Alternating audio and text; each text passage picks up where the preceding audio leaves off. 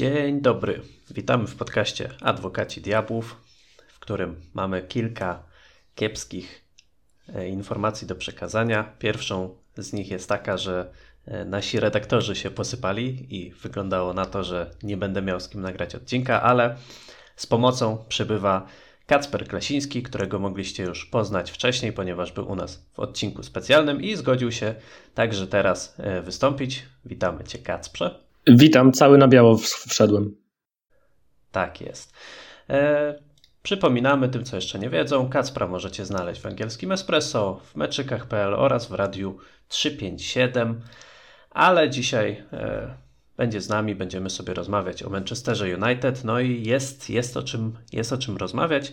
E, przedstawiałem mu już mniej więcej, jak wygląda nasz format, także spróbujemy sobie odpowiedzieć, jak to się stało, że w ciągu jednego tygodnia rezerwy Manchesteru United potrafiły gładko ograć rezerwy Crystal Palace w Carabao Cup, czy też Pucharze Ligi Angielskiej, aby w, później w weekend pierwsza drużyna potknęła się w starciu z podopiecznymi Roya Hodgsona, który tym samym staje się drugim w historii menadżerem, któremu udało się e, trzy razy z rzędu wygrać mecz na Old Trafford wyjazdowy. Pierwszym był Pep Guardiola, więc E, gratulujemy panu Hodgsonowi, ponieważ sympatyczny jest to człowiek i przynajmniej tym się możemy trochę pocieszyć.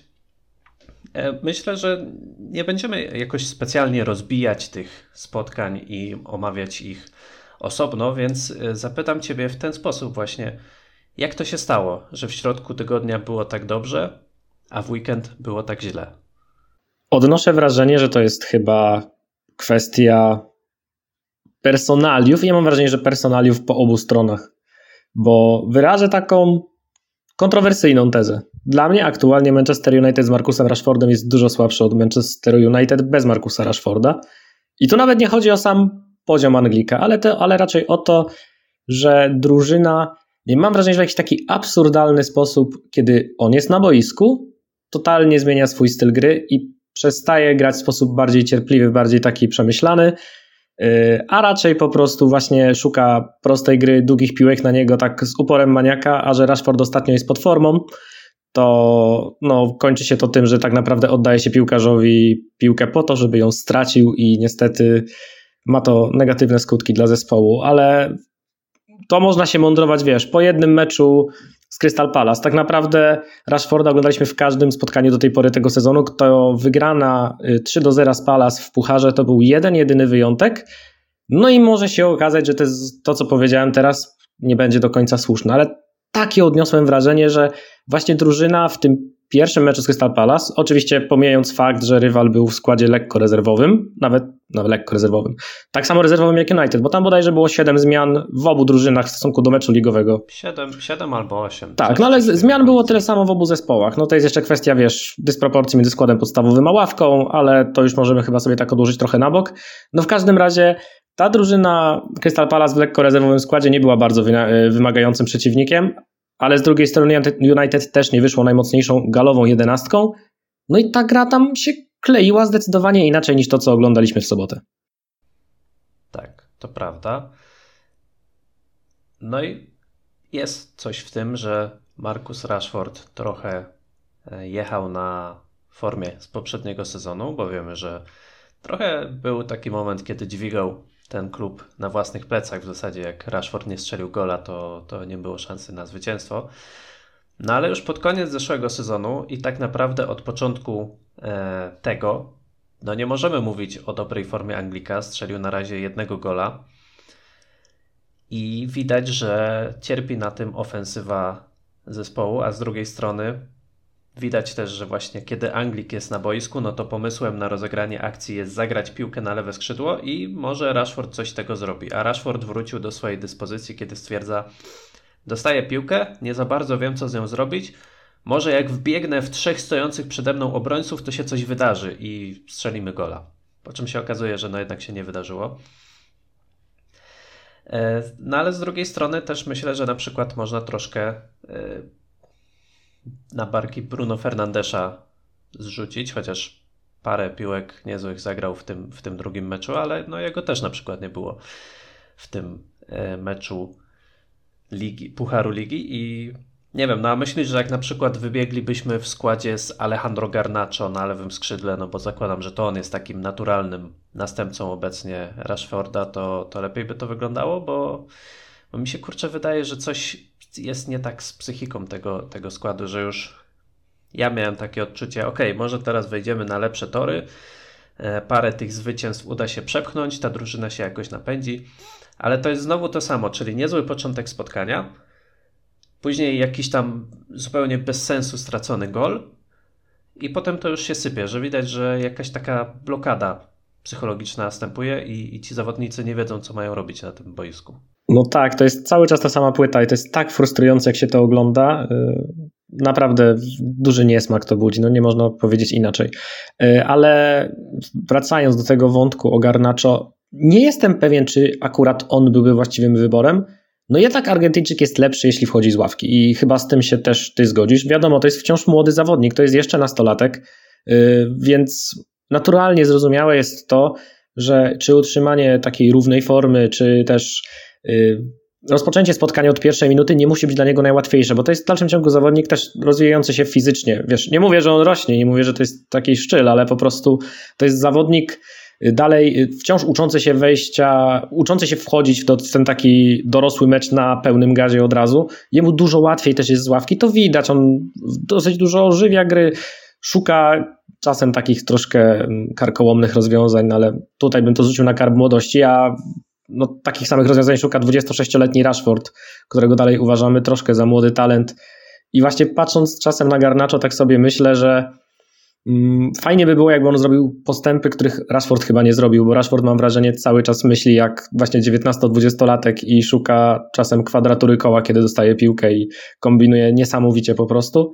Y, no u Garnacza byłoby fajnie, jakby on troszkę dojrzał i tej dojrzałości mu brakuje moim zdaniem, żeby być starterem. Ja, powiem Ci szczerze, bym startował z większą liczbą może rozgrywających na przykład. Nie wiem, spróbować wcisnąć Mounta na skrzydło Eriksena do środka pola, Eriksena rzucić y, na, na kierownicę, a może Fernandeszem zagrać z boku, tak jak to już y, robił Erik ten Hag, choć wielkim fanem tego, żeby Fernandesze rzucać na bok, to jednak nie jestem, bo on no, najlepiej czuje się jak jest pod grą. Szkoda, że nie ma większej, że nie ma większej liczby lewych obrońców, że nie ma żadnego zdrowego lewego obrońcy, bo ta liczba jest dosyć spora, jeżeli mówisz, że masz trzech y, lewych defensorów w pierwszym z pierwszego zespołu, w tym jednego zresztą Regilona, który przyszedł po to, żeby łatać dziury i sam się niestety kontuzjował. Mm, no bo wtedy to by pewnie odblokowało Sofiana Amrabata i moim zdaniem właśnie na takie mecze, gdzie szykujesz się do gry w ataku pozycyjnym, optymalnym zestawem byłby Casemiro z Amrabatem w środku pola przed obroną, a przed nimi ustawienie właśnie w systemie z Fernandeszem na dziesiątce, Mountem z lewej strony. No i teraz zostaje prawe skrzydło. Aktualnie na tym prawym skrzydle jest Facundo Pelistri, tego też zwolennikiem nie jestem, no bo to jest chłopak, który niespecjalnie błyszczał na wypożyczeniu w Alaves przez półtora roku, który od transferu do Europy miał udział chyba w czterech golach, jeśli się nie mylę, to by musiał odgrzebać u siebie na Twitterze, bo sam to sprawdzałem ostatnio. No, to nie jest piłkarz, który przekonuje. To nie jest y, też opcja, która moim zdaniem na poziom Manchester United. No i fajnie by było, jakby Erik Ten Hag coś wymyślił i tak naprawdę wyciągnął wnioski z tych spotkań i faktycznie coś spróbował zmienić, bo mam wrażenie, że Manchesterowi United naprawdę brakuje przede wszystkim cierpliwości w ataku i świadomości tego, że nie zawsze trzeba tę piłkę tak y, bardzo, bardzo agresywnie pchać do przodu. I to jest ciekawy w ogóle paradoks, bo jeżeli United zaczyna mecze, ono zaczyna je bardzo szybko, y, potrafi przycisnąć rywala, potrafi zabierać mu piłkę przed polem karnym, nawet tam zamknąć go w okolicach y, szesnastki, ale mam wrażenie, że tę piłkę pcha tak chorobliwie do przodu, w taki nieprzemyślany sposób, właśnie z Rashfordem szukającym dryblingu na y, kilku rywali, z Fernandeszem czasem bapiącym się w piłka to granat i muszę ją mieć jak najkrócej przy nodze po to, żeby potem w końcówce grać po obwodzie akcję, która trwa 3 minuty i nie ma żadnej chęci yy, popchnięcia e, akcji do przodu, gdy już musisz gonić ten wynik. To jest coś dla mnie naprawdę niepojętego. No właśnie o to chciałem Cię zapytać, bo to jest y, taki też wydaje mi się ciekawy paradoks Manchester United, bo z jednej strony faktycznie jak oni rozgrywają swoje akcje ofensywne, to mam wrażenie, że tam Właśnie nie wiem, czy brakuje cierpliwości, czy spokoju. Często te podania są niedokładne. Wydaje się, że jest jakiś oczywisty wybór, a zawodnik zaczyna się zastanawiać, zatrzymuje akcję albo zagrywa niecelnie i nie najlepiej to wygląda. A z drugiej strony, jakbym miał powiedzieć, jaki obrazek kojarzy mi się z ostatnimi spotkaniami Manchester United albo z Manchesterem United z tego sezonu, no to mi pierwsze co przychodzi do głowy to Andre Onana, który podaje do obrońcy. Środkowi obrońcy klepiący między sobą piłkę. E, stwierdzają, że nie mają do kogo zagrać z przodu, ponieważ e, no, wszyscy koledzy są obstawieni rywalami, więc odgrywają do Andre Onany i najczęściej kończy się to tak, że e, Kameruńczyk musi wybijać piłkę na tego Hojlunda, czy Rashforda, czy Marsjala, czy kto tam akurat biega z przodu. No i liczyć na to, że uda się jakoś zebrać czy drugą piłkę, czy jakoś to przejąć. Więc jest coś takiego, że z jednej strony nie potrafimy e, spokojnie rozgrywać akcji tak od tyłu, a przecież właśnie po to został sprowadzony Onana, żeby to, e, żeby dać taką możliwość, a z drugiej strony jak są też jakieś kontry, jakieś szybkie akcje, które można by w ciekawy sposób rozwiązać, to brakuje takiej cierpliwości, takiego spokoju, takiego chłodnego umysłu, żeby w tym najważniejszym momencie wybrać odpowiednią opcję i po prostu zagrać tam piłkę, żeby stworzyć przewagę albo wypuścić kogoś na wolne pole. No i tutaj można mieć e, zastrzeżenia właśnie do piłkarzy kreatywnych, takich jak, jak Bruno Fernandes, jak e, Christian Eriksen, trochę jak Casemiro, chociaż y, ty ostatnio, zdaje się, broniłeś nieco Casemiro w swoim tekście na meczykach, więc, więc może chcesz tutaj coś dodać. Mam takie wrażenie, że z Casemiro to trzeba troszkę to rozbić na, yy, na dwie sprawy. Pierwsza jest taka, że no, w, polu, w środku pola United generalnie panuje dosyć duży bałagan, chociaż faktycznie no, nie powiemy, że on z Crystal Palace w sobotę zagrał źle. Yy, w środę to w ogóle zagrał naprawdę, proszę bardzo, we wtorek, on zagrał naprawdę wtedy bardzo fajne zawody tak swoją drogą. No ale wiadomo, na tle rywala w dosyć rezerwowym zestawieniu. No ale zdecydowanie Casemiro czuje się lepiej, kiedy ten środek pola jest taki, powiedziałbym, spokojniejszy właśnie, yy, grający bardziej cierpliwie, nie wiem, z większą świadomością tego, że jednak piłkę warto zachować, no a nie bawić się w przeciąganie liny z przeciwnikiem na zasadzie jazdy w te i we w te z powrotem cały czas, bo jednak charakterystyka piłkarzy, którzy poza Casemiro są naszymi środkowymi pomocnikami. Mam wrażenie, że z tego wyłamuje się Amrabat, no ale my tego gościa tak naprawdę dopiero poznajemy w kontekście tego, co on może w Manchesterze United u Erika Tenhaga pokazać.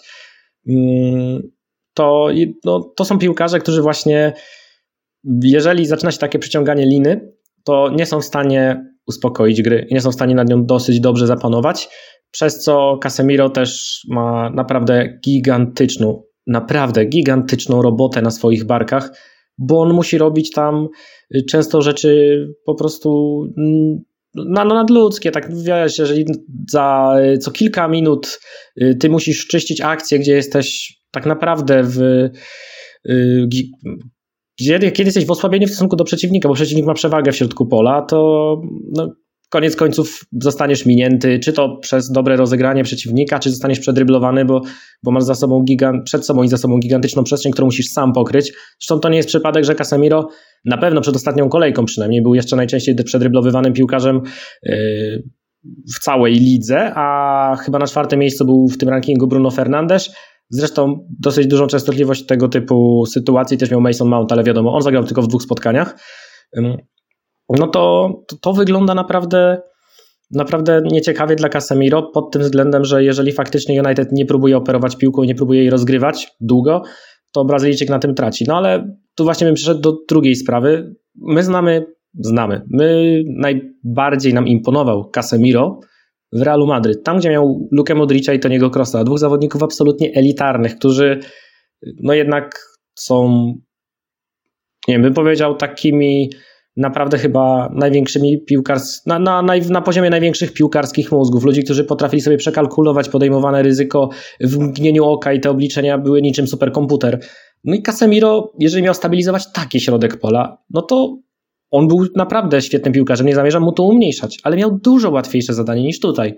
Więc yy, tam właśnie w tym tekście napisałem, że chyba troszkę mogło być, mógłby zostać popełniony błąd w samym założeniu tego, że kupimy Casemiro i będzie hula i dusza piekła nie ma i będziemy mogli sobie szaleć w środku pola, bo przyjdzie Casemiro i Casemiro wszystko zrobi. No niestety nie. Piłka nożna to jest sport zespołowy, to jest 11 gości na boisku.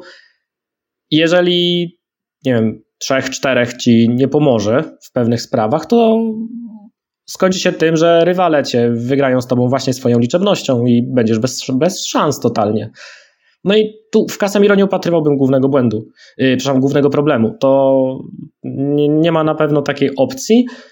Należy zwrócić uwagę, że to jest też piłkarz, który nie gra z bardzo dużą skutecznością podań, który też lubi piłkę stracić, który czasem, no nie wiem, no nie pokryje przedpola. Z Brighton było to widać chyba przy dwóch czy trzech akcjach, kiedy właśnie y, w akcjach bramkowych zresztą, kiedy piłki z wycofań y, kończyły się, piłki wycofane, przepraszam bardzo, na skraj, czy też przedpole karne kończyły się bramkami, no tam brakowało defensywnego pomocnika czasami, bo Casemiro nie nadążał.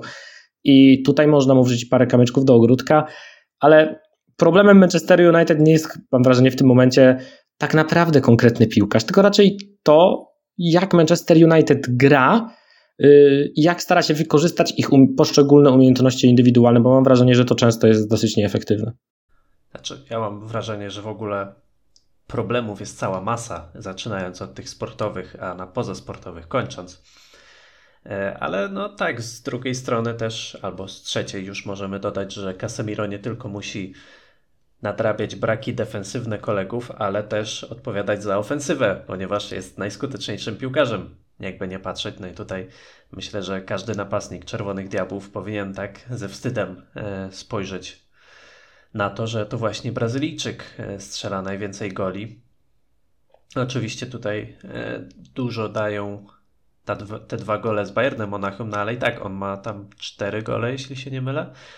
Do tego dorzuca asysty. No a jak spojrzymy właśnie czy na Rashforda, czy na Bruno, czy na Hojlunda, czy na Martiala, czy na Pelistriego i tak mogę wymieniać każdego ofensywnego piłkarza, no to to nawet nie, nie jest blisko takiego wyniku i, i na razie niewiele zapowiada, żeby to się miało zmienić. Także no naprawdę problemów jest cała masa i szukanie pojedynczej osoby to no to nie jest, niczego nie rozwiąże, tak? E, chciałbym Cię teraz podpytać o człowieka, o którym już wspomniałeś, ponieważ mm, powoli zaczyna nam się przedstawiać Sofian Amrabat. Yy, tylko, no właśnie, bo zaczyna nam się przedstawiać, ale chyba nie z tej strony, z której by chciał, no bo on musi nagle łatać e, właśnie dziury na lewej obronie, tak jak wspomniałeś, dwóch kontuzjowanych lewych obrońców. Mm, ściągamy, wypożyczamy Sergio Regilona, żeby ich zastąpił. On też łapie kontuzję. I w ogóle no, na ten moment to jesteśmy z jednym zdrowym, bocznym defensorem w składzie. A jeśli dodamy do tego jeszcze, że ostatnio wypadł na dłużej Lisandro Martinez, będzie musiał przyjść kontuzję i prawdopodobnie do grudnia albo i do nowego roku go nie zobaczymy, no to robi się krucho. No ale właśnie, Amrabat. E, w pierwszym meczu z Crystal Palace gość wyglądał jakby po prostu był gwiazdką z nieba dla kibiców Manchester United. Robił wszystko, był wszędzie, tyrał na boisku, odbierał piłki, podawał piłki, strzelał, dośrodkowywał. No dosłownie, człowiek orkiestra. Ale mam takie odczucie, że w drugim meczu już troszkę się odbił, że właśnie ci przeciwnicy byli na troszkę wyższym poziomie, troszkę byli twardsi fizycznie i już Marokańczyk nie wyglądał tak pewnie. Na to może się też oczywiście składać gra całego zespołu, tak, że inaczej e, wyglądasz, kiedy czujesz, że twoja drużyna jest lepsza, że kontrolujecie spotkanie, a inaczej, kiedy nagle, kurczę, tutaj trzeba odrabiać wynik, idzie jak po grudzie, widzisz, że inni też sobie nie radzą najlepiej. E, no ale takie miałem odczucie, że czasem był naiwny fizycznie, przez co mam na myśli, że przy takim lekkim kontakcie próbował się wywracać, szukał faulu, sędzia ignorował to. E, więc jak ty patrzysz, czy, czy ty bardziej e, spodziewasz się widzieć tego Amrabata z pierwszego meczu, czy tego z drugiego meczu, czy czegoś pośrodku? Jak patrzysz na Marokańczyka? A propos takiej naiwności fizycznej i przewracania się przy byle kontakcie, to mi się przypomina starcie Wiktora Lindelofy z Żanem Filipem Matetą w polu karnym Manchester United, gdzie po prostu... Oj, tak, to też. To było kuriozalne. Jestem gigantycznym fanem Szweda swoją drogą, ale w pojedynkach fizycznych jest katastrofalny i to jest, to jest też spory problem. No ale już przechodząc do Amrabata. Jeżeli chodzi o Marokańczyka, y, no tak jak ty powiedziałeś, w pierwszym meczu to wyglądało naprawdę fajnie, ale znowu trzeba brać na to sporą poprawkę, no bo tam Crystal Palace wyszło w dużej mierze drugim garniturem i w meczu już ligowym tu się pojawiło więcej znaków zapytania. Mi się przypomina jedna taka dosyć mm, nieodpowiedzialna, taka dziwna strata, która chyba wynikała, mi się wydaje, że z braku koncentracji w jego wykonaniu. I to jest taki chyba najbardziej mm, problematyczny, bym powiedział, coś, co u mnie najbardziej zapaliło czerwoną lampkę, kiedy na niego patrzyłem, no ale to się może zdarzyć, to się może zdarzyć każdemu naprawdę, mm, bo mam wrażenie, że wiesz, pojedynki fizyczne, że ewentualne jakieś błędy w ustawieniu, to wszystko cały czas wychodzi z przyzwyczajaniem się do, czy do tempa ligi, czy do sposobu gry zespołu. Tutaj z tym można jeszcze mieć pewne, pewien taki kredyt zaufania co do niego. Ja przede wszystkim w Amrabacie mam wrażenie, widzę takiego piłkarza, który będzie chyba troszkę właśnie takim bardziej zawodnikiem stonowanym przy piłce, zwłaszcza kiedy będziesz, będziemy budować ataki pozycyjne, bo jestem wyznawcą takiej teorii, którą oj wielu kibiców może się nie zgodzić, że jeżeli chcesz być naprawdę, naprawdę czołowym zespołem, to potrzebujesz gościa, który w, polu, w środku pola będzie podawał przede wszystkim w poprzek boiska i do tyłu, który będzie pomagał ci rezygnować z próby ataku, jeżeli uzna, że y, to nie ma sensu. Przegrupujmy się po prostu i spowolnijmy grę. No to widać czy w Manchesterze City, to widać w zespołach typu Real Madrid, to widać w zespołach typu no FC Barcelona to już w ogóle to już są prekursorzy tego typu, y, tego typu sposobu gry. Mam wrażenie, że kogoś takiego w United brakowało. Ja nie powiem, że Amrabat to jest genialny taki piłkarz, ten jakiś tam, jakiś gracz w roli registy i szukał tu tego typu jakichś y, peanów, bo to, to nie jest taki zawodnik. Ale to jest piłkarz, który miał bardzo wysokie współczynniki, jeżeli chodzi właśnie o utrzymywanie piłki i o skuteczność podań. Może też dlatego, że nie jest graczem turbokreatywnym, bo nie jest graczem turbokreatywnym. Ale potrzeba kogoś troszkę spokojniejszego i bardziej stonowanego, bo musimy mieć przeciwwagę dla piłkarzy takich jak Mason Mount czy Bruno Fernandes, Również y, biorąc pod uwagę to, że właśnie taką przeciwwagą mógłby być Christian Eriksen, ale Duńczyk troszkę chyba fizycznie nie dojeżdża i to było widać. Może mu troszkę odpoczynek pomoże. Może się okazać, że tak jak to chyba już też Erik ten Hag ma w zwyczaju, lubi wystawiać piłkarzy z urazami i ja za każdym razem jak widzę jakiś taki konsekwentny zjazd jednego z zawodników, to ja się zastanawiam, czy on nie jest przypadkiem troszkę zajeżdżany z jakąś kontuzją, bo, bo Holender lubi, lubi tak robić zresztą. Przekonał się o tym dosyć boleśnie Lisandro Martinez. Mm, koniec końców, na razie ja bym jeszcze z oceną Amarbata się wstrzymał, bo to jest piłkarz, który też ma troszkę kilka twarzy, bo on y, nam podczas mundialu pokazał się jako taki niesamowity pracuś, y, a to nie jest, jak się nie mylę, to nie jest taki klasyczny destruktor właśnie, to nie jest piłkarz, który jest przede wszystkim przecinakiem, tylko to jest taki bardziej pomocnik yy, lubiący też troszkę zwolnić grę, troszkę piłkę przetrzymać, wymienić parę krótkich podań, żeby troszkę zmienić tempo akcji. No i w tej sytuacji, w jakiej obecnie jest Manchester United, no właśnie ja bym jednak tej twarzy od niego oczekiwał. I niech Casemiro, wiadomo, Casemiro włączający się do ataku jest absolutnie super. Ja to lubię, daję temu łapkę w górę yy, i mi się to podoba, bo swoją drogą mówię o liczbach Casemiro. On chyba już dobił do 20 bezpośrednich udziałów w bramkach w ciągu. Tak jest. Roku i przepraszam bardzo, ilu? Dwóch miesięcy? No, ja my byśmy w życiu chyba nawet nie zakładali, że on takie liczby będzie robił. I super jest, jeżeli Casemiro się włącza do ataku, no ale potrzebuje kogoś bardziej odpowiedzialnego obok siebie, kto będzie uzupełniał pewne luki, będzie w stanie zająć to miejsce przed polem karnym, y, czy też w okolicach koła środkowego, kiedy ewentualnie Casemiro pójdzie do przodu. No i właśnie kimś takim powinien być Amrabat i mam wrażenie, że tego też chyba od niego oczekuje Erik ten Hak ale no wielu rzeczy, których chyba oczekuje Erik ten Hag na boisku nie widać, albo oczekuje rzeczy tak niezrozumiałych, że to na boisko wygląda po prostu bardzo słabo. Dobra, to jeszcze o jednego piłkarza Cię spytam i chyba sobie zamkniemy temat meczów z Crystal Palace.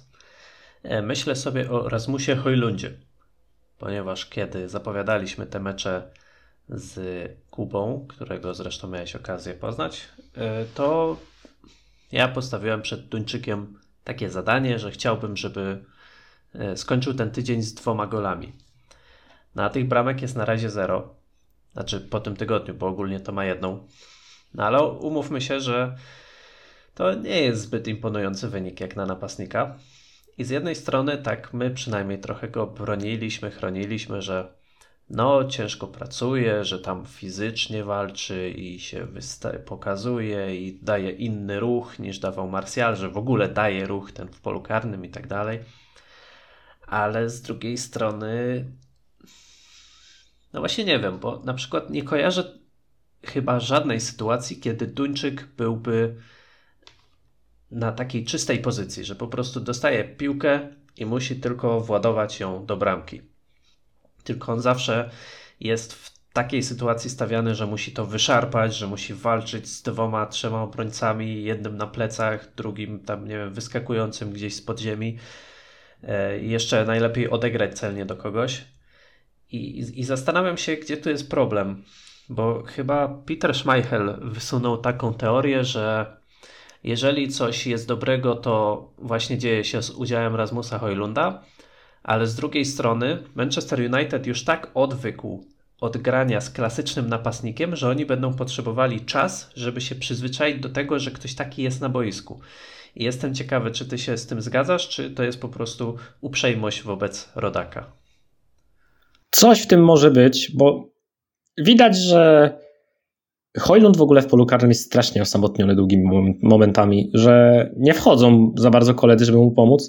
W ogóle mam wrażenie, że to jest taka choroba chyba tych naszych skrzydłowych, że oni jednak w ataku pozycyjnym są stawieni często bardzo szeroko i tak naprawdę w pole karne schodzą dopiero jak mają piłkę przy nodze. To jest jedyna opcja.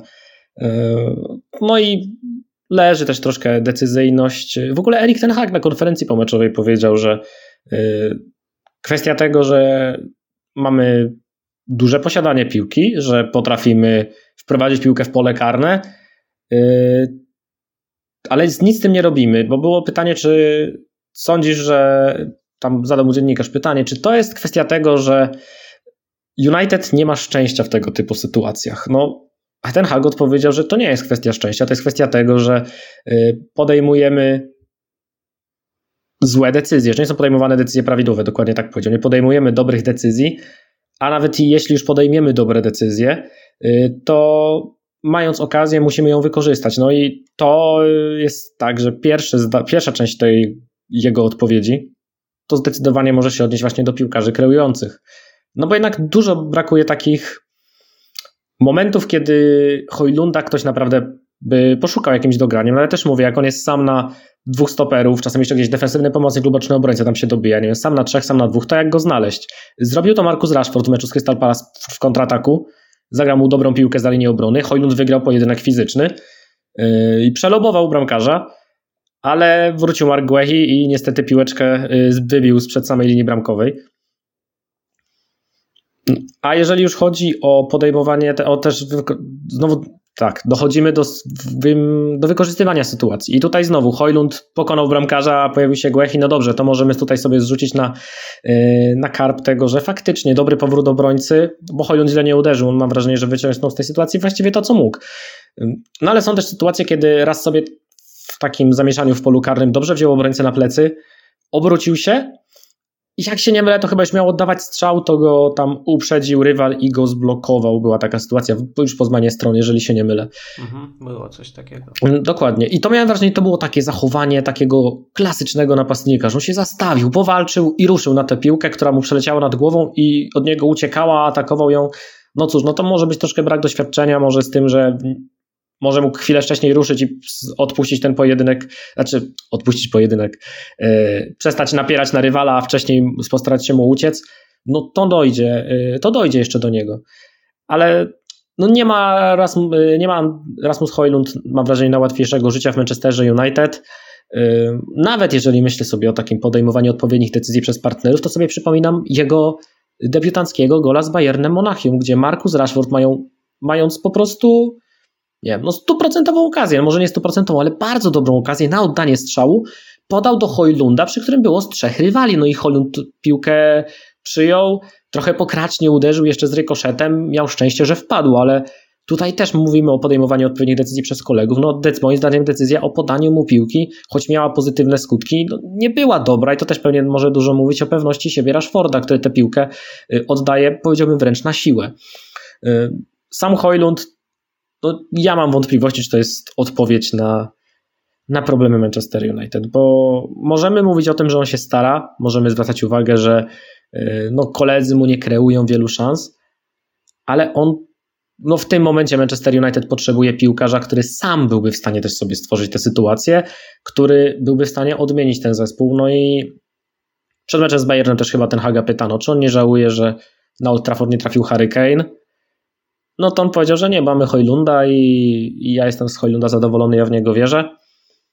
Powiem szczerze, widać różnicę w klasie i to chyba każdy się tego spodziewał, że te różnice będzie widać, bo ona jest ogromna. I Hojlund jest piłkarzem młodym, jest piłkarzem wciąż rozwijającym się dosyć mocno. E, aczkolwiek no ja jestem zdania, że to jest Manchester United, to jest klub, który powinien mieć wielkie ambicje i moim zdaniem nie należy tutaj rozdawać dyplomów za udział w zawodach, tylko liczyć tego, że ktoś będzie w stanie pomóc w wygraniu tych zawodów. No i czy Hojlund jest już piłkarzem, na którym można tą ofensywę opierać? Moim zdaniem nie. Aczkolwiek to się może zmienić nawet w trakcie tego sezonu. Może złapie, może złapie pewność siebie, może faktycznie przystosuje się do wymagań yy, ligi, do wymagań tego, jakie są, do takich wymagań, jakie są w, w Manchesterze United, yy, w klubie, który no, ma problemy w ofensywie, bo to już można powiedzieć chyba, że to są dosyć poważne tarapaty, to co się dzieje z ofensywą yy, Czerwonych Diabłów. No i z klubem, który tak naprawdę nie, nie jest w stanie mu tworzyć wielu szans, no to musi też wziąć to trochę na swoje barki i się postarać wziąć, yy, wziąć byka za rogi i samemu też spróbować coś pokazać. Te w ogóle ostatnie mecze, Berli, właśnie dwa spotkania z Crystal Palace, chociaż nawet w jednym to on tylko wszedł z ławki, to już tam można trochę przepchnąć oczy, oko, przepraszam bardzo, ale to były mecze, w których my chyba upatrywaliśmy też szansy, że on się może troszkę właśnie odblokować, że troszkę podreperować swój dorobek strzelecki, wbić jednego, może dwa gole. Byłoby super, gdyby tak zrobił.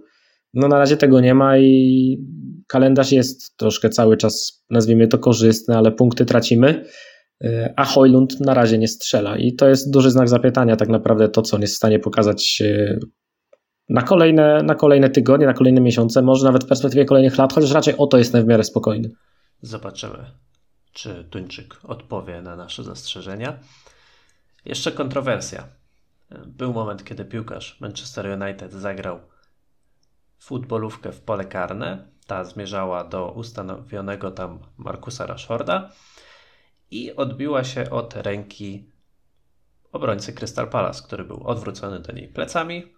Rękę miał lekko odchyloną od ciała. No ale ten kontakt sprawił, że piłka nie trafiła do Markusa Rashforda, tylko e, została wybita na rzut rożny. I jestem ciekawy, czy Twoim zdaniem to był rzut karny, czy sędzia podjął dobrą decyzję, nie interweniując w tej sytuacji? Stwierdzenie, że Joel Ward miał wtedy lekko wyciągniętą rękę, to moim zdaniem jest stwierdzenie bardzo, no, no bardzo duża jest dla niego korzyść pod tym względem, bo, bo to, no, to było wyciągnięte ramię znaczy, moim zdaniem tak... i ja jestem w stanie powiedzieć, że to była naturalnie ułożona ręka. O, może w ten To tak, ale była moim zdaniem dosyć mocno powiększała obrys ciała. I teraz, no cóż, konia z rzędem temu, kto jest w stanie jednoznacznie rozpatrzeć każdą sytuację z zagraniem ręką, czy to w polu karnym, czy poza polem karnym, bo no ja, ja mam wrażenie, że te przepisy zmieniają się tak często i stają się tak zagmatwane, że dla przeciętnego zjadacza chleba to się staje bardzo trudne do interpretacji, i mam wrażenie, że dla sędziów też jest często trudne do interpretacji. Chyba nawet nie tyle ja mam wrażenie, co po prostu jest, bo jest tyle potencjalnych znaków zapytania i tyle potencjalnych punktów, że pewnie więcej jest sytuacji, w których można powiedzieć i tak, i nie, niż można zdecydować y, jednoznacznie, kiedy mieliśmy do czynienia z przewinieniem. No i tutaj jest taka sytuacja, w której ja nie chcę oceniać y, decyzji sędziego, no bo właśnie, bo Joel Ward na piłkę nie patrzył. Joel Ward miał no, jestem w stanie powiedzieć, że faktycznie miał ułożoną naturalnie rękę, ale tak, ta ręka była dosyć mocno wyciągnięta, to pierwsza sprawa. Po drugie, podanie było skierowane do Markusa Rashforda. Gdyby nie ta ręka, to on by miał piłkę na nodze. Już druga sprawa, co on by z nią zrobił, ale. ale byłby w świetnej sytuacji, może. Tak, dokładnie. Dostał, dostałby podanie. No i w tym momencie mamy dosyć taką. Yy... Można mieć dylemat. Można mieć dylemat, ale ja jestem zwolennikiem takiej dosyć bezwzględnej teorii, że jak jesteś obrońcą w polu karnym, to pilnujesz tego, co robisz z rękami. I przepraszam bardzo, łapy przy sobie. Tak bym, tak bym to powiedział. Nie, ja zawsze widzę tych defensorów, którzy podchodzą do przeciwnika, starają się zablokować za, zagranie i trzymają ręce splecione z tyłu. I to jest moim zdaniem bardzo odpowiedzialne zachowanie obrońcy. Tutaj Joel Ward, no trudno było od niego oczekiwać, żeby te ręce trzymał splecione, ale no fajnie by było, jakby nimi nie machał na prawo i lewo, bo ja powiem szczerze, w mojej, w mojej ocenie, i może być tak, że ktoś stwierdzi, że przemawia przeze mnie przywiązanie klubowe, e, ale tutaj zapewniam, że nie.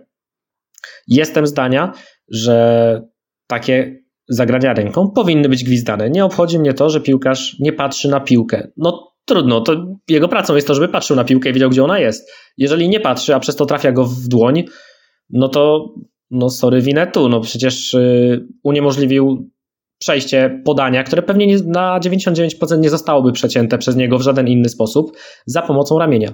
Druga sprawa, było zagranie ręką Sofiana Amrabata w polu karnym Manchester United w samej końcówce. I tutaj ja też jestem zdania, że tam, że ja też jestem w takim moim mniemaniu, na ten taki chłopski rozum, bliżej stwierdzenia, że tam też powinna być jedenastka dla Palas, bo no Marokańczyk tak naprawdę chociaż to było z małej odległości, odniósł korzyść z tego, że ta piłka w jego rękę trafiła. Nawet jeżeli ona była faktycznie ułożona naturalnie, to jednak no to mu pomogło. Ja jestem jednak mimo wszystko zwolennikiem takiego podejścia. Wiadomo, że to nie jest zawarte w przepisach, yy, że jednak masz korzyść z tego zagrania ręką, no to, to powinien za to zostać ukarany, bo to jest piłka nożna i tu się gra nogami. Tak, no ja sobie jeszcze tak myślę o tej sytuacji z Wardem, że to nie było jakieś, wiesz, szybkie podcięcie piłki czy z bliskiej odległości. Nie, to był przerzut. On nie był z połowy boiska, ale z drugiej strony boiska niemalże, tak? I ta piłka leciała dosyć długo.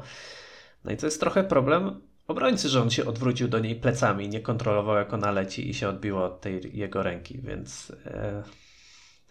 No mówię, ja to powtarzam i będę powtarzał cały czas. Mnie denerwuje brak konsekwencji, bo gdyby było tak, że po prostu są ustalone zasady, i w takich sytuacjach nie odgwizdujemy karnych, no to ja bym stwierdził, no dobra, takie są zasady, mogę się z nimi zgadzać, mogę się z nimi nie zgadzać, no ale tak to sobie wymyślili. A z drugiej strony, raz mamy sytuację jak z Romero z Tottenhamem, nie ma karnego. Potem jest Eriksen z Bayernem, jest karny. No już tak nawet nie odnosząc się jedynie do spotkań Manchester United, bo oczywiście tutaj jest nam najłatwiej podać przykłady, ale no już abstrahując od ogólnie poziomu sędziowskiego w tym sezonie, no i ogólnie ci, to, to, co ci sędziowie wyprawiają, to już naprawdę przychodzi ludzkie pojęcie, ale ten, ten brak konsekwencji przeze mnie wspominany, wspominany to jest dla mnie niesamowite. No nie może być tak, że decyzja o tym, czy będzie rzut karny, czy nie będzie rzut karny, zależy od widzimisię sędziego, tak? Czy on to zinterpretuje akurat, że teraz było za blisko, a teraz nie było za blisko. No moim zdaniem trzeba to jakoś usystematyzować, nawet jakby to miało wyglądać w ten sposób, że ustalamy, że jak piłkarz jest jeden metr od piłki, no to to jest odległość za bliska, żeby on zareagował, tak? I później niech sobie kurde VAR wylicza, czy tam był jeden metr, czy nie było jednego metra. Nie obchodzi mnie to szczerze mówiąc, ale muszą być jakieś określone wytyczne, a nie, że dzisiaj maszyna losująca, czy sędzia stwierdzi, że to jest akurat właśnie ręka przy ciele, ręka w dobrej pozycji, czy to jest za bliska odległość, czy to jest za daleko odległość. No, no nie, nie, nie możemy w ten sposób podejmować decyzji, bo e, w takim wypadku skazujemy się na to, że po prostu będzie brakowało prawidłowych decyzji i będą się one różnić od siebie, co zawsze będzie źle wyglądało w przypadku instytucji sędziowskich. Także denerwuje mnie to okrutnie i myślę, że nie tylko mnie, bo bardzo był ten temat podnoszony. E, z ręką Amrabata się też z Tobą zgadzam również. Mm, uznałbym tam rzut karny dla Crystal Palace. A Ty, Pawle, nie odczuwasz czegoś takiego, że co jest, są zmieniane przepisy odnośnie zagrania ręką, co się pojawiają nowe wytyczne, to zawsze jest to rysowane tak, że one mają być jeszcze bardziej czarno-białe, a za każdym razem pojawia się tylko więcej odcieni szarości w tych wszystkich sprawach, bo ja pamiętam jak była ten taka grafika, yy, grafika nazwijmy to zegarowa, coś ala y, kształt człowieka witruwiańskiego, gdzie były pokazane ułożenia ręki i były jasno, de, jasno tak miała być wyznaczona granica, jakie położenie ręki jest uznawane za położenie yy, niedopuszczalne, jeżeli piłka w nią uderzy. I ja już w ogóle zapomniałem jak to wygląda, bo ja mam wrażenie, że to w dalszym ciągu to znaczy, powiem inaczej, ja już nawet nie wiem, czy to jeszcze jest w ogóle respektowane, bo patrzę na to, co się dzieje i totalnie nie czaję o co chodzi po prostu z większością tych, y, tych decyzji, o, no, no z większością, z tymi najbardziej pamiętnymi decyzjami odnośnie zagrania ręką w polu karnym zwłaszcza. Tak, no było ustawienie ręki, było to, że poniżej rękawka jak uderzy, to wtedy jest uznawana ręka. Wydaje mi się, że to się staje przekomplikowane, że tak jak powiedziałeś, im bardziej próbujemy rozdrobnić to, czy no nie my, e, tam te organy sędziowskie próbują rozdrobnić, odpowiedzieć, wiesz, na każdą możliwą e, szansę tego, jak może uderzyć piłka w rękę zawodnika, tym gorzej to wypada, no bo wydaje mi się, że jakby były takie proste, jasne przepisy, czyli po prostu, nie wiem, załóżmy, teraz dla, dla uproszczenia powiem, że jeżeli piłka uderzy zawodnika od łokcia w dół, no to wtedy jest ręka. I nie ma znaczenia, czy on mają z prawej strony, z lewej strony, za plecami, na głowie ją trzyma, czy sobie ją urwał i nią macha do góry. E, po prostu jak w te pola uderzy, to jest e, ręka. I pewnie będą tam kilka sytuacji, kiedy eksperci piłkarscy się oburzą, no bo powiedzą, o co on miał zrobić, było za blisko, e, nie miał jak schować tej ręki, coś tam, coś tam. Ale wtedy są jasno określone przepisy i de facto ciężko z tym walczyć, bo jest powiedziane, uderza cię w to piłka, jest rzut karny, koniec. I wydaje mi się, że, że to w takim kierunku powinno być, a nie, że jeżeli tam piłka uderzy, uderzy pod kątem 34,5 i akurat e, nie wiem, Słońce jest ułożone w takiej fazie z innymi gwiazdami, no to nie możemy uznać ręki, ponieważ wtedy fluidy źle przepływają przez ciało zawodnika i on nie może jej przesunąć odpowiednio szybko w lewo. A tak, takie mam wrażenie, że są coraz częściej jakieś, jakaś logika odpowiadająca za tym, czy dyktujemy, czy nie dyktujemy. Dobra, zostawmy już te ręce, bo to, jak sam powiedziałeś, jest piłka nożna, więc skupimy się na tym. E, zadam Ci takie pytanie ogólne, bo jesteśmy na początkowym etapie sezonu i na tym początkowym etapie sezonu Manchester United ma w lidze 3 zwycięstwa i 4 porażki, co jest fatalnym początkiem sezonu, absolutnie fatalnym. Jeśli do tego jeszcze dołożymy porażkę w Lidze Mistrzów z Bayernem Monachium, to się robi jeszcze gorzej. I myślę, że zwycięstwo z Crystal Palace w Pucharze Ligi Angielskiej no nie osładza nam za bardzo tych wyników. Hmm. Jest dużo kłopotów, jest dużo kłopotów z kontuzjami, jest dużo kłopotów pozaboiskowych. E, prawdopodobnie z klubem już się żegna Jadon Sancho, no bo nie jest w stanie przeprosić Erika Tenhaga za swoje zachowanie i no nic nie wskazuje na to, żeby miał jeszcze kiedykolwiek e, zagrać pod jego wodzą. Z drugiej strony do treningów wraca Antony. E, pytanie, czy to naprawdę odmieni grę Manchester United. Ale jak ty postrzegasz obecnie pracę Erika Tenhaga? Co powinien zmienić? Co musi zmienić? E, no i no nie powiem, czy chcesz jego zwolnienia, no bo zakładam, że e, raczej nie, nie mówimy o tym w tych kategoriach, ale e, może w ten sposób, jak duża jest Twoja cierpliwość i ile jesteś w stanie znieść, biorąc pod uwagę, że no już się dzieją takie rzeczy, jak na przykład porażka z Crystal Palace na swoim stadionie, co jest, no, umówmy się, niewyobrażalne dla zespołu, który chce kandydować. Już nie mówimy o walce o mistrzostwo, ale chociażby o byciu w tej czołowej czwórce. Porażka z Crystal Palace to w sumie patrząc na statystyki Roya Hodgsona w ostatnich latach, to już nie jest taka niesłychana dla zespołu pod tytułem Manchester United, y, ale no to tak z przymrużeniem oka. Mm, jakby y, nie spojrzeć na to, co robi Erik Ten Hag, ja chyba gdzieś tylko teraz nie pamiętam, czy to był przed meczem pucharowym, czy przed meczem ligowym, ale trafiłem gdzieś na post z któregoś fanowskiego konta z pytaniem, czy zarząd powinien rozmawiać z Erikiem Ten Hagiem na temat nowego kontraktu. No, powiem szczerze, że uniosłem brew w tym takim charakterystycznym yy, wyrazie powątpiewania, bo to jest moim tak zdaniem. zwanego Carlo Ancelottiego. Tak, dokładnie. I to, to, był, to było naprawdę ciekawe, że naprawdę są ludzie, którzy sądzą, że w takim momencie warto rozmawiać z trenerem o nowym kontrakcie, bo Erik Ten Hag do marca, tak bym powiedział, że mniej więcej po tym wygranym finale Carabao Cup w okolicy przegranej 0 do 7, 0 do 7 z Liverpoolem, yy, taka krzywa, która się wznosiła, ale miała takie dosyć mocne też wertepy kilkukrotnie. ona na początku najpierw stanęła, a potem zaczęła sunąć w dół. I to, to cały czas jest kontynuowane. Manchester United moim zdaniem się aktualnie nie rozwija. I to, co mnie najbardziej zaskakuje, to to, to że ja mam wrażenie, że Erik ten Hag nie za bardzo na to reaguje, bo on cały czas stawia na tych samych piłkarzy.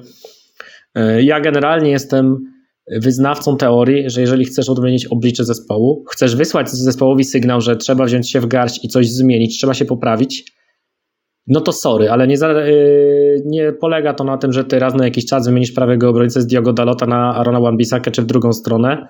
Yy, to nie polega na tym, że czasem wrzucisz Scotta McTominaya do pomocy kosztem Christiana Eriksena albo ewentualnie wymienisz jednego skrzydłowego. Ty powinieneś wysłać sygnał do szatni, sadzając jednego z liderów. I, albo nawet kilku, bo to liderzy nadają tak naprawdę tempo i nadają ton temu, co robi drużyna na boisku. To, to tutaj można wskazać palcem Bruno Fernandesza, bo Bruno Fernandes no, świetnym strzałem przesądził o wygranej z Burnley, ale chyba nikt mi nie powie, że Bruno Fernandes w tym sezonie nie zawodzi, bo zawodzi i moim zdaniem no, to nie jest najlepszy Bruno Fernandes, jakiego ja oglądałem. Marcus Rashford, to już o tym mówiliśmy, to jest murowany kandydat do tego, żeby usiąść na ławce. To jest murowany kandydat do tego, żeby usiąść na ławce właściwie od początku sezonu. I on dostał odpoczynek z Crystal Palace. To był jedyny przypadek, gdy nie wyszedł w pierwszym składzie. Ja, no nie wiem, ja jestem w stanie się założyć, że on z Galatasaray zagrał od pierwszej minuty i że w kolejnej kolejce z Brentford no, też zagrał od pierwszej minuty. Jestem w stanie praktycznie z taką samą pewnością się założyć, że to będzie ten sam Marcus Rashford, któremu włącza się płyta na zasadzie mam piłkę, mamy rywali przed sobą, to drybluję i potem jest pętla logiczna. Jeżeli miniesz rywala, to szukasz do minięcia kolejnego, jeżeli nie ma przed tobą rywala i jest linia końcowa, to grasz w poprzek pola karnego na pałę i liczysz na to, że tam gdzieś będzie napastnik. Tudzież ewentualnie szukasz strzału, jeżeli kąt nie jest wystarczająco ostry, ale już jesteś i tak na tyle wygoniony, że szukasz jakiegoś dziwnego strzału lewą nogą, który prawdopodobnie nie trafi w bramkę. No, moim zdaniem potrzeba po prostu terapii szokowej, ale Erik ten Hag nie jest gotowy, żeby tą terapię szokową przeprowadzić. Nie jest gotowy na to, żeby posadzić, nie chcę powiedzieć swoich ulubieńców, bo moim zdaniem yy, korzystanie z tego typu wyrażeń jest krzywdzące dla trenera, bo ja mam wrażenie, że jednak takie osobiste preferencje, robienie z kogoś pupilka trenera, to jest, to jest dosyć takie niesprawiedliwe. Mam wrażenie, że jednak trenerzy rzadko się tym, tym kierują, ale liderów swojego zespołu, tych wo wobec których oczekuje najwięcej, bo na pewno oczekuje najwięcej wobec Rashforda i Fernandesza w ofensywie, no fajnie by było, jakby ktoś z nich usiadł i po prostu dać szansę zmiennikowi, wysłać sygnał temu piłkarzowi, że stary, ty się musisz wziąć w garść, bo, bo będzie źle, bo, bo ty nic nie pokazujesz ostatnio na boisku i właśnie od ciebie też w dużej mierze zależy postawa zespołu. To jest moim zdaniem główny zarzut do Erika Tenhaga, bo no, Lisandro Martineza nie ma. Lisandro Martinez też moim zdaniem nie, wy, nie wymiatał w tym sezonie, nie robił dobrego wrażenia. Zresztą w tym okresie właśnie od marca to też dużo zarzutów można było do niego mieć. Teraz jest kontuzjowany, jest szansa na to, żeby zmiennicy się pokazali. Zobaczymy, czy ktoś się wykreuje, ale ja sądzę, że Lisandro Martinez jak tylko wyzdrowieje z marszu, wraca do składu i gra wszystko od początku do końca, aż do zajechania i nie będzie tutaj za bardzo możliwości rotacji. No i to jest właśnie, to jest główny problem Ten Haga. Chociaż ja pamiętam kiedyś, przy, rozmawiałem z Tomkiem Weinertem, z wielkim kibicem Ajaxu i on też mi opowiadał, że jest taka, taki stereotyp tego, że trenerzy wychodzący z Ajaxu to są goście, którzy stawiają na młodzież, yy, którzy lubią właśnie wprowadzać takich nieoczywistych piłkarzy. No ten hak takim piłkarzem nie jest. Ten hak się strasznie przywiązuje do nazwisk, przywiązuje się do piłkarzy, z którymi już wcześniej pracował i to też było widać w Ajaxie, bo on na przykład naściągnął czy, yy, czy Sebastiana Allera, którego znał z Utrechtu na przykład. Yy, I to jest trener, który nie lubi stawiać na młodzież, jeżeli nie jest do tego przymuszony, no albo ktoś zrobi na nim ogromne wrażenie, bo wiadomo, temu każdy się ugina. Jose Mourinho też niby nie lubił stawiać na młodzież, a, a są piłkarze, których on wypromował. Mm, no i Erik trochę chyba jest takim, mam wrażenie, uparciuchem i to go trochę pogrąża. Zobaczymy, czy e, sobie z tym poradzi, czy może w końcu zawodnicy, na których stawia, odpowiedzą na to, a będą mieć okazję w najbliższym tygodniu w spotkaniach z Galatasaray oraz Brentfordem, o których już wspomniałeś. E, Galatasaray troszkę sobie e, rozmawialiśmy przed e, wejściem na nagranie, że tak powiem, to jest klub, który przypomina ten save z Football Managera, w którym stwierdzasz, że ściągasz zawodników, których mniej więcej kojarzysz. No i jak się przejrzy ten skład, no to faktycznie no jest chociażby jest Davinson Sanchez, którego możemy pamiętać z Tottenhamu, jest Angeli, Angelino, e, na pewno kibice Manchester United go dobrze kojarzą. Tangain Dombele, znowu Tottenham, Hakim Ziyech, kontuzjowany obecnie, ale też niedawno e, zawodnik Chelsea, oczywiście Wilfried Zaha, no, były piłkarz Czerwonych Diabłów, Mauro Icardi, też znany piłkarz. No, parę nazwisk jest. E, Dries Mertens. Moim ulubieńcem jest e, Ali Turab Bulbul. Mam nadzieję, że zagra w tym meczu, chociaż nie mam pojęcia, czy on jakkolwiek, jakąkolwiek rolę odgrywa realną w tym zespole, ale bardzo chciałbym zobaczyć pana Bulbula.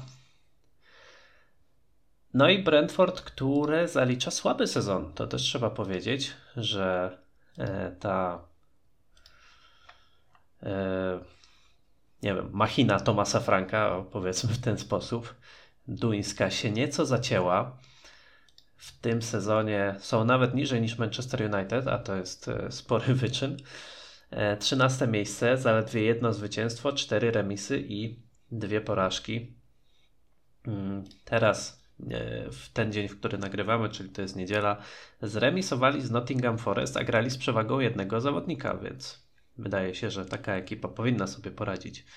E, Ale tam był, Paweł, nie wiem czy oglądałeś mecz, tam był solidny wałek, bo należał się rzut karny. Tak. Należał się rzut karny Brentford za to, co zrobił Matt Turner z Jonem Wilson, ale e, no, to nie jest dobry weekend dla sędziów, to chyba no możemy zakończyć ten wątek. Tak inaczej myślę, że mogę stwierdzić, że powinni przynajmniej tego jednego gola wcisnąć. E, no i właśnie, no nie, nie będę się pytał, jakich wyników się spodziewasz, chociaż może powinienem, bo zakładam, że każdy kibic tutaj oczekuje dwóch zwycięstw. Ale właśnie, e, no już pomijając to, że uważamy Erika Tenhaga za uparciucha i nie spodziewamy się wielu zmian, to co powinien Twoim zdaniem zrobić, gdybyś mógł mu tak coś szepnąć na ucho, żeby właśnie E, zarówno z tym Galatasaray, jak i z Brentfordem jednak osiągnąć lepszy wynik niż ostatnio z Crystal Palace. Powiedziałem już to, posadzić Markusa Rashforda i to może tak naprawdę dużo osób rozzłościć, to też jeszcze raz powtórzę. I poza tym no, nie przychodzi mi za dużo rzeczy do głowy, bo powiedzmy sobie też szczerze, że z uwagi na urazy nie ma za dużego pola manewru w tym momencie, jeśli chodzi o, Manchester, o skadrę Manchester United. I tutaj może być y, ciężko wymyślić cokolwiek kreatywnego ze składem. No to jest jednak y, dość problematyczna sprawa. Fajnie by było też, jakby udało się zrobić tak, żeby Wilfried Zaha nam nie strzelił gola, bo jak już widzisz byłego piłkarza Manchester United w kadrze przeciwnika, to zawsze się tego spodziewasz. Wiem, wiemy, jak to się skończy. Tak, no to by było po prostu uśmiech losu, że Wilfried Zaha nawet odchodząc do Turcji byłoby strzelał gola Manchesterowi United i ja wcale nie sądzę, że to jest niemożliwe. Mm.